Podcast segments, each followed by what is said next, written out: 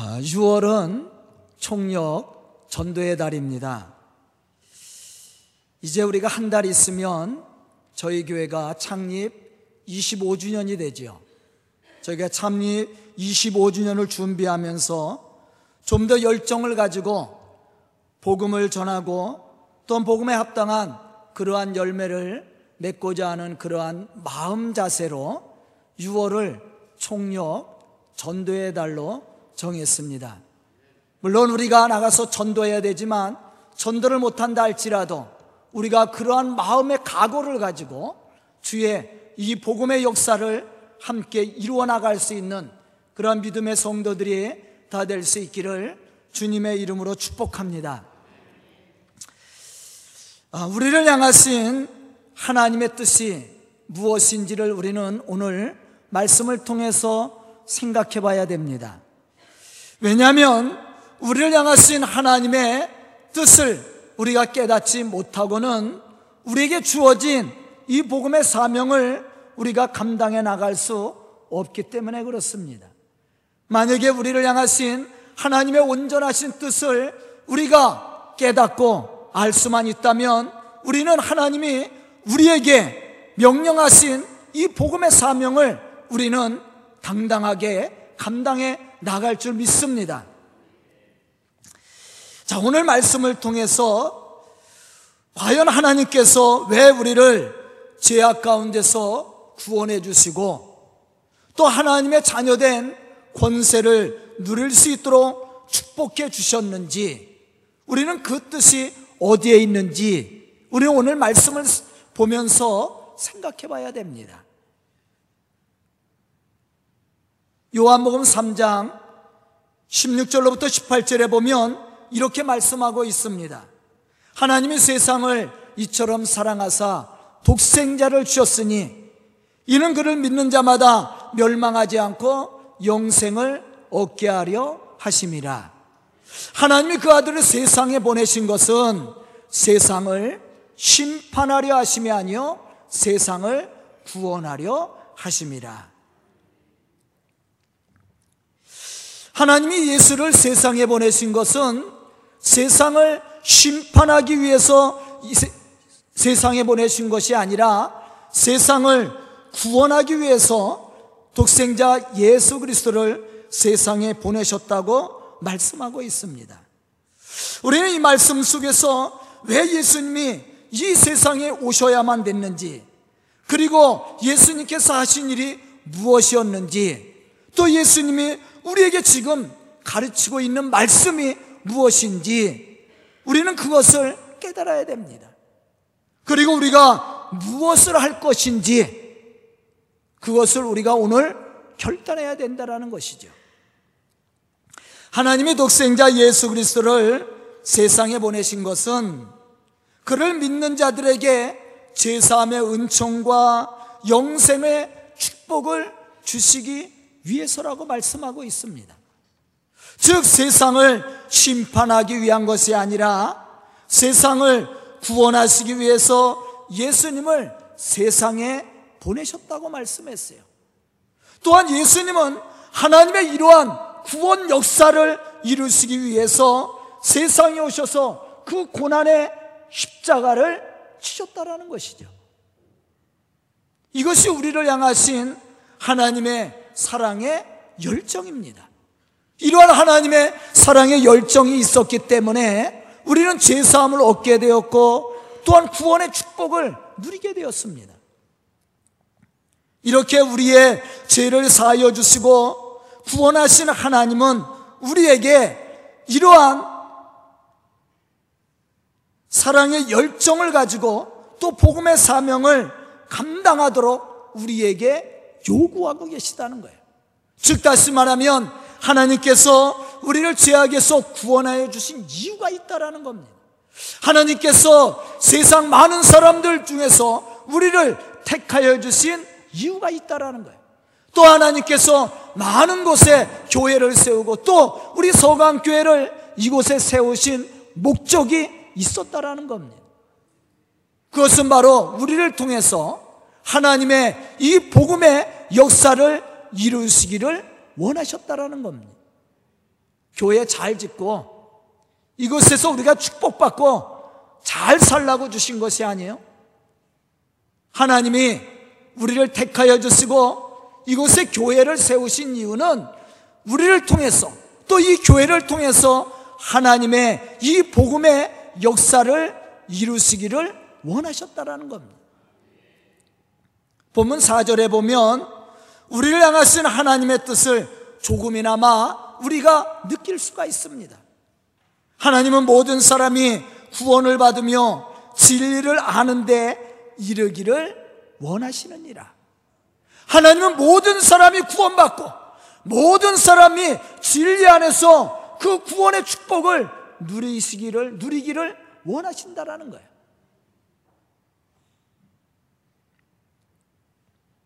즉 하나님의 뜻은 모든 사람들이 그리고 모든 민족이 다 구원받는 데 있습니다. 예수님께서 육신의 옷을 입고 이 세상에 오신 목적도 그 비참한 십자가의 고난을 지신 것도 다 죄를 인하여 멸망받을 수밖에 없었던 우리를 구원하시기 위해서 오셨다라는 사실입니다. 사도 바울은 이러한 사실에 대해서 너무 잘 알고 있었던 사람이었습니다. 그래서 그는 생명이 닿을 때까지 이 복음의 사명을 감당하는 믿음의 일꾼이 되었습니다. 본문 7절에 보면 바울의 이러한 결단과 믿음을 우리가 찾아볼 수가 있습니다. 이를 위하여 내가 전파하는 자와 사도로 세움을 입은 것은 참말이요 거짓말이 아니니 믿음과 진리 안에서 내가 이방인의 스승이 되었노라. 이를 위해서 무엇을 위해서? 복음 전도를 위해서. 모든 사람들이 다 구원받고 진리를 아는데 이르게 하기 위해서 내가 전파자와 사도로 부름을 받았다라는 거예요. 이게 사도 바울의 고백입니다. 저는 오늘 말씀을 듣는 우리 성도들이 이러한 하나님의 부르심에 온전히 응답하고 또 맡겨진 이 복음의 사명을 감당해 나가는 그러한 믿음의 좋은 일꾼들이 될 수 있기를 주님의 이름으로 축원합니다. 그럼 우리 교회가 하나님의 뜻을 따라 이 복음의 역사를 이루어 가려면 어떻게 해야 됩니까? 첫째로 우리 교회가 이 복음의 사명을 감당하기 위해서 예수 안에서 모이기를 힘쓰고 또 기도하는 일을 쉬어서는 안 됩니다. 우리가 예수 안에서 모이기를 힘쓰지 않고 기도하지 않는다면 우리는 하나님의 역사를 맛볼 수가 없어요. 하나님이 주시는 능력을 체험할 수가 없습니다. 우리가 하나님이 주시는 은혜를 맛보지 못하고 하나님이 주시는 능력을 받지 못한다면 우리가 어떻게 세상에 나가서 이 복음의 사명을 감당할 수 있습니까? 복음을 전한다라는 것 쉬운 거 아니에요? 지나가는 사람 붙들고 예수 믿으세요 이 한마디 던지는 것도 그 쉬운 것이 아닙니다. 더군다나 우리가 사람을 붙들고 우리가 하나님의 은혜와 받은 구원의 은혜를 증거하는 일, 이게 쉬운 게 아니에요. 내 속에 하나님이 체험되어지지 않고 하나님이 주시는 은혜와 능력을 받지 않고는 우리가 이 복음의 사명 감당할 수가 없는 거예요. 그럼 우리가 이러한 능력과 하나님이 주시는 은혜를 체험하려면 어떻게 해야 됩니까? 우리가 예수 안에서 모이기 힘써야죠. 또 열심히 깨어서 기도해야 되지 않습니까?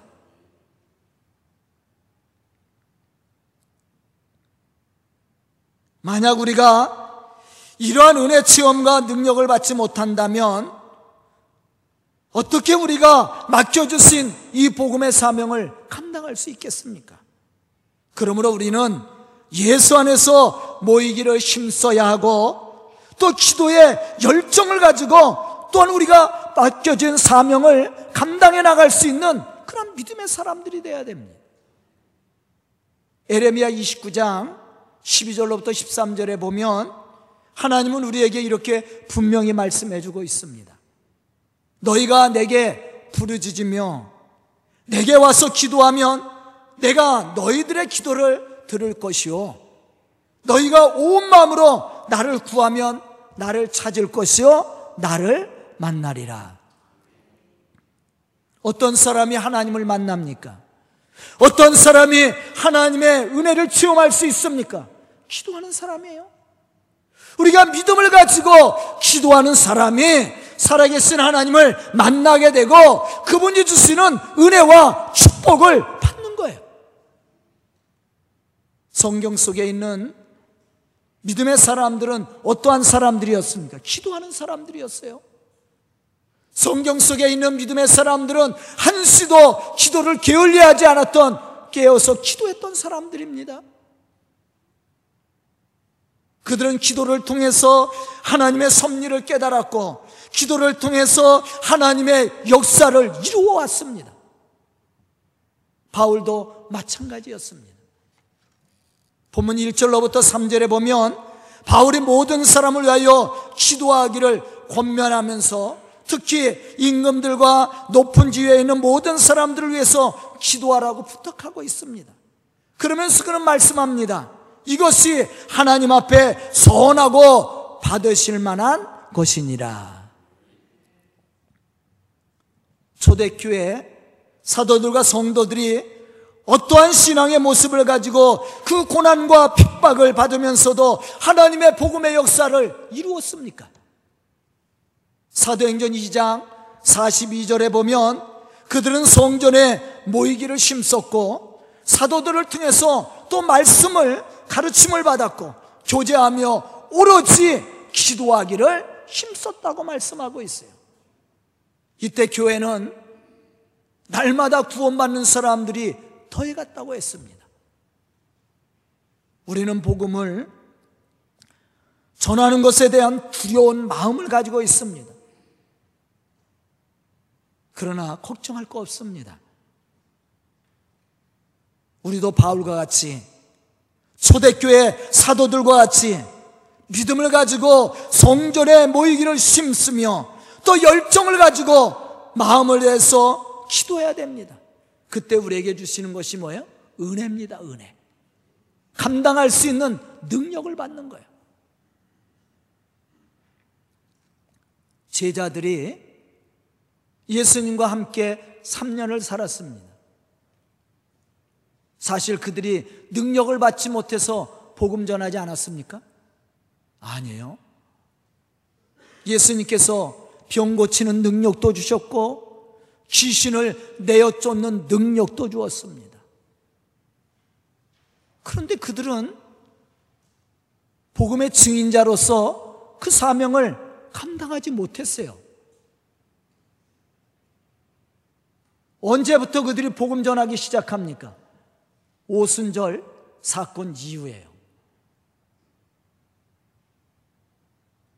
그들이 오로지 마음을 같이하여 깨어서 기도했을 때 그 능력을 받았습니다. 그 능력이 뭡니까? 깨달음이에요.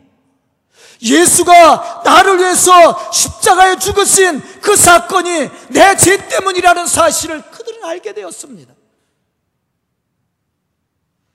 그러한 은혜가 그들의 마음을 움직이기 시작했어요.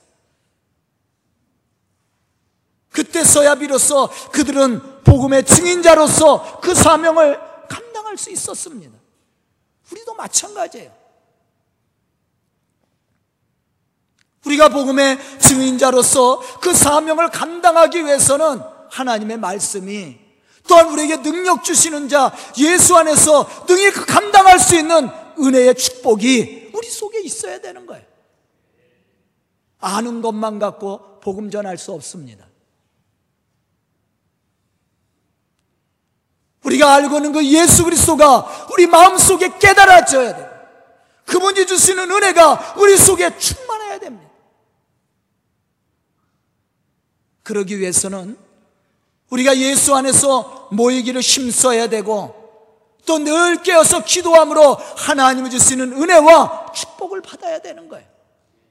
저는 오늘 말씀을 듣는 우리 성도들이 이러한 믿음의 사람들이 되어서 늘 성전에 모이기를 힘쓰고 기도함으로 하나님의 거룩한 능력을 받아 주의 복음의 역사를 이루어가는 그러한 믿음의 성도들이 다 될 수 있기를 주님의 이름으로 축원합니다. 두 번째는 힘써 복음을 전해야 됩니다. 왜냐하면 이것이 우리를 구원하신 하나님의 뜻이기 때문에 그렇습니다. 마태복음 28장 18절로부터 20절에 보면 예수님은 제자들을 향해서 이렇게 말씀하고 계십니다. 하늘과 땅의 모든 권세를 내게 주셨으니 그러므로 너희는 가서 모든 민족을 제자로 삼아 아버지와 아들과 성령의 이름으로 세례를 베풀고 내가 너희에게 분부한 이 모든 것을 가르치고 지키게 하라. 그렇게 명령하셨어요. 마가복음 16장 15절에 보면 또 예수님은 제자들을 향해서 말씀합니다. 너희는 온 천하에 다니면서 만민에게 복음을 전파하라. 이 말씀은 제자들에게 주신 것이 아닙니다. 제자들에게만 명령하신 것이 아니에요. 이 말씀들은 바로 지금 예수를 믿고 제3의 은총과 구원의 은혜를 입은 우리들, 우리들을 향한 하나님의 명령이라는 사실을 우리가 깨달아야 됩니다. 전도하지 않는 죄, 영원 구원에 무관심한 죄는 하나님의 뜻에 불순종하는 죄예요. 우리는 남의 것을 훔치고 다른 사람에게 해를 입히는 것만 죄라고 생각할 수 있습니다.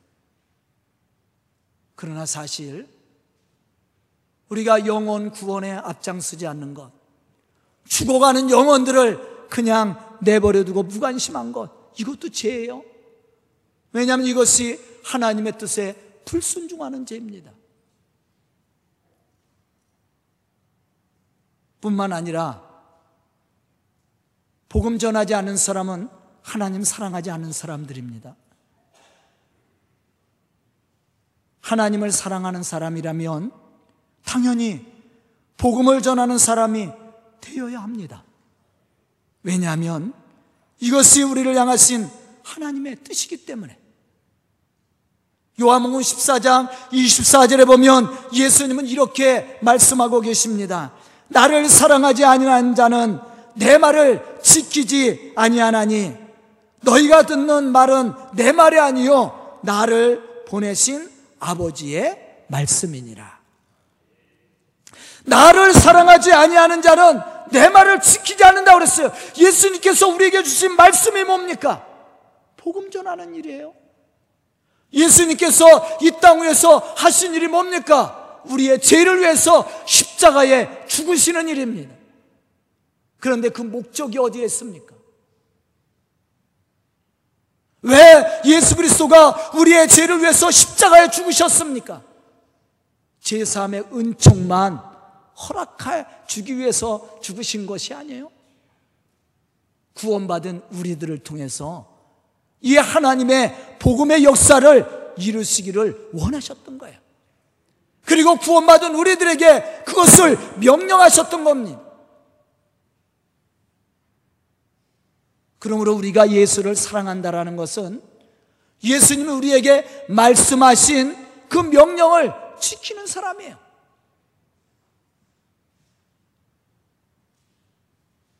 그런데 그것은 예수님의 말씀이 아니라 누구의 말씀이라고 그랬어요? 나를 보내신 하나님의 말씀이라고 그랬어요. 우리 예수님 사랑한다고 얼마나 많이 고백합니까? 우리가 하나님 사랑한다고 얼마나 많이 고백합니까? 우리가 하나님을 아버지로 얼마나 많이 부르짖습니까? 그러면서도 우리가 복음의 사명을 감당하지 않는다면 허공을 치는 메아리에 불과한 거예요. 마음에 없는 고백일 수 있습니다. 우리가 진정 하나님을 사랑한다면 복음 전하는 자가 돼야 돼요. 왜 하나님은 한 영혼을 천하보다 귀하게 여기신다라 그랬어요. 그것이 하나님이 우리를 향하신 뜻입니다. 하나님이 이 교회를 세우신 이유이기도 합니다. 예수님을 가장 많이 하는, 많이 사랑하는 사람은요, 말씀을 지켜행하는 사람이에요. 그럼 예수님이 우리에게 주신 최고의 말씀이며 명령이 무엇입니까? 그것은 땅 끝까지 이르러 증인이 되라는 말씀이에요. 모든 민족을 제자로 삼아서 아버지와 아들과 성령의 이름으로 세례를 베풀고 또 예수님이 우리에게 가르치고 분부했던 그 모든 말씀을 모든 사람들에게 가르쳐 지키게 하는 일, 그것이 우리에게 주어진 사명이고 명령입니다. 그러므로 전도하지 않는 사람은요, 예수님을 사랑하지 않는 사람이에요. 진정 예수님을 사랑하는 사람은 복음에 앞장서는 사람이죠. 복음의 사명을 감당하는 사람이에요. 참으로 오늘 말씀을 듣는 우리 성도들이 그리스의 사랑을 간직한 믿음의 사람들로 이 복음의 증인자로 그러한 사실을 증거하고 증명해 보이는 그러한 믿음의 성도들이 다 될 수 있기를 주님의 이름으로 축복합니다. 세 번째는 사명감을 가지고 복음을 전해야 됩니다. 왜냐하면 우리에게 복음에 대한 사명감과 열정이 없다면 우리는 복음을 전할 수가 없어요.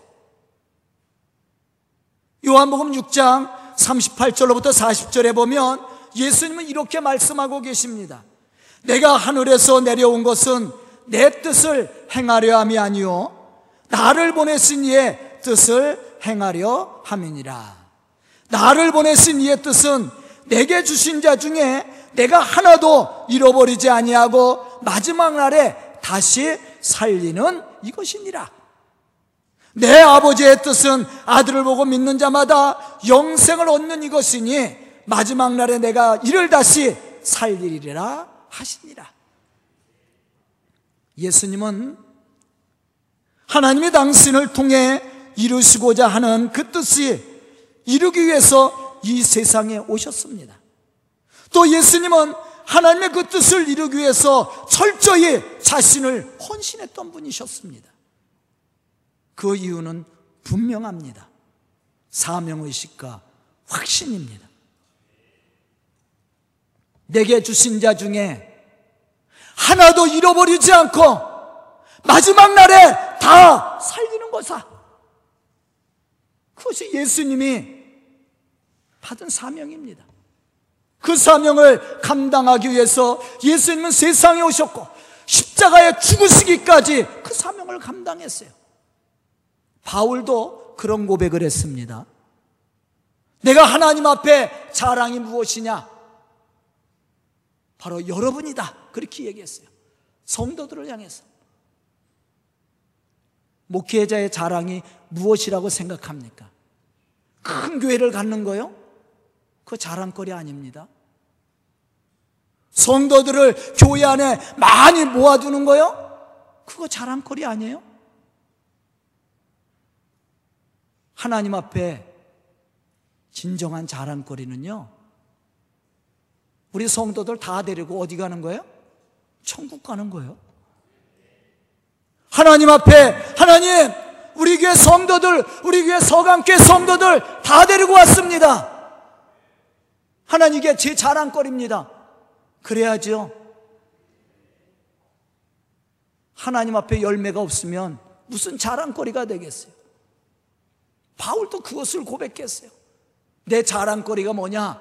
세상의 지식, 세상의 명예, 세상의 권세, 세상의 물질 아니에요.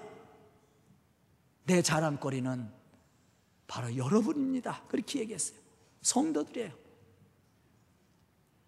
예수님도 마찬가지예요. 예수님께서 세상에 쏘서 하신 일이 뭡니까? 내게 주신 자 중에 하나도 잃어버리지 않고 마지막 날에 다 살리는 거다.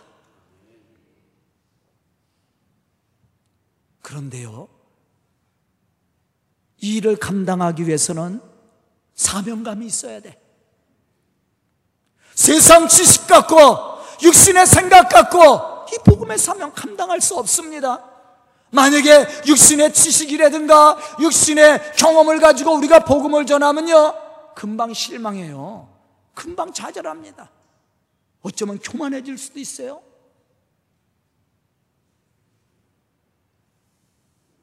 그러나 하나님이 주신 은혜와 또한 믿음의 확신과 사명감을 가지고 우리가 이 일을 감당한다면 우리는 능히 이것을 이루어 나갈 수가 있습니다.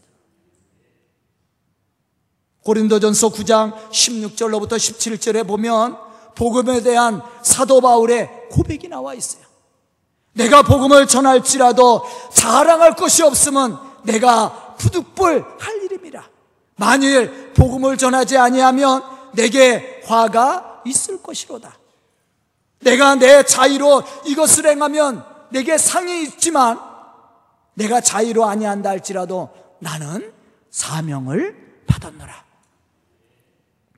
내 자의로 한다면 내 인간적인 경험이나 지식 갖고 한다면 내게 상이 있겠지만 내가 상이 없다 할지라도 나는 무엇을 받았어요? 사명을 받았어.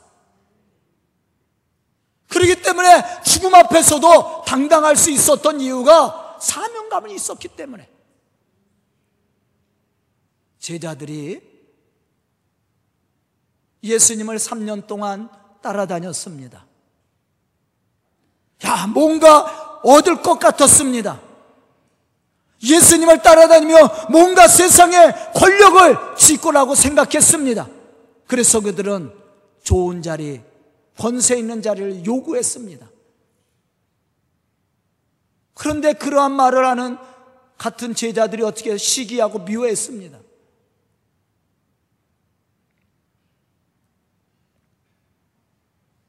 이 육신의 생각이에요. 그러나 오순절 사건 이후에 제자들의 마음과 자세가 달라졌어요. 자기의 것을 내세우지 않습니다. 헌신하기 시작하죠. 나눠주기 시작합니다. 그런데 오순절 사건 이후에 제자들의 모습을 보면 핍박 가운데서도 그것을 합당하게 여겨요. 오히려 핍박을 은혜라고 생각합니다. 영광이라고 생각합니다. 그리고 나가서 기쁨으로 예수가 그리스도인 것을 증언했다. 그렇게 말씀하고 있어요. 어떻게 고난을 합당하게 여길 수 있겠습니까? 고난을 어떻게 은혜라고 생각할 수 있습니까? 바울은 고난의 자리에 있을 때 그것이 하나님의 나이를 통해서 이루고자 하는 복음의 기회라고 생각했습니다. 그러한 마음을 가질 수 있었던 것은 바로 하나님이 주신 복음의 사명이 있었기 때문이었어요.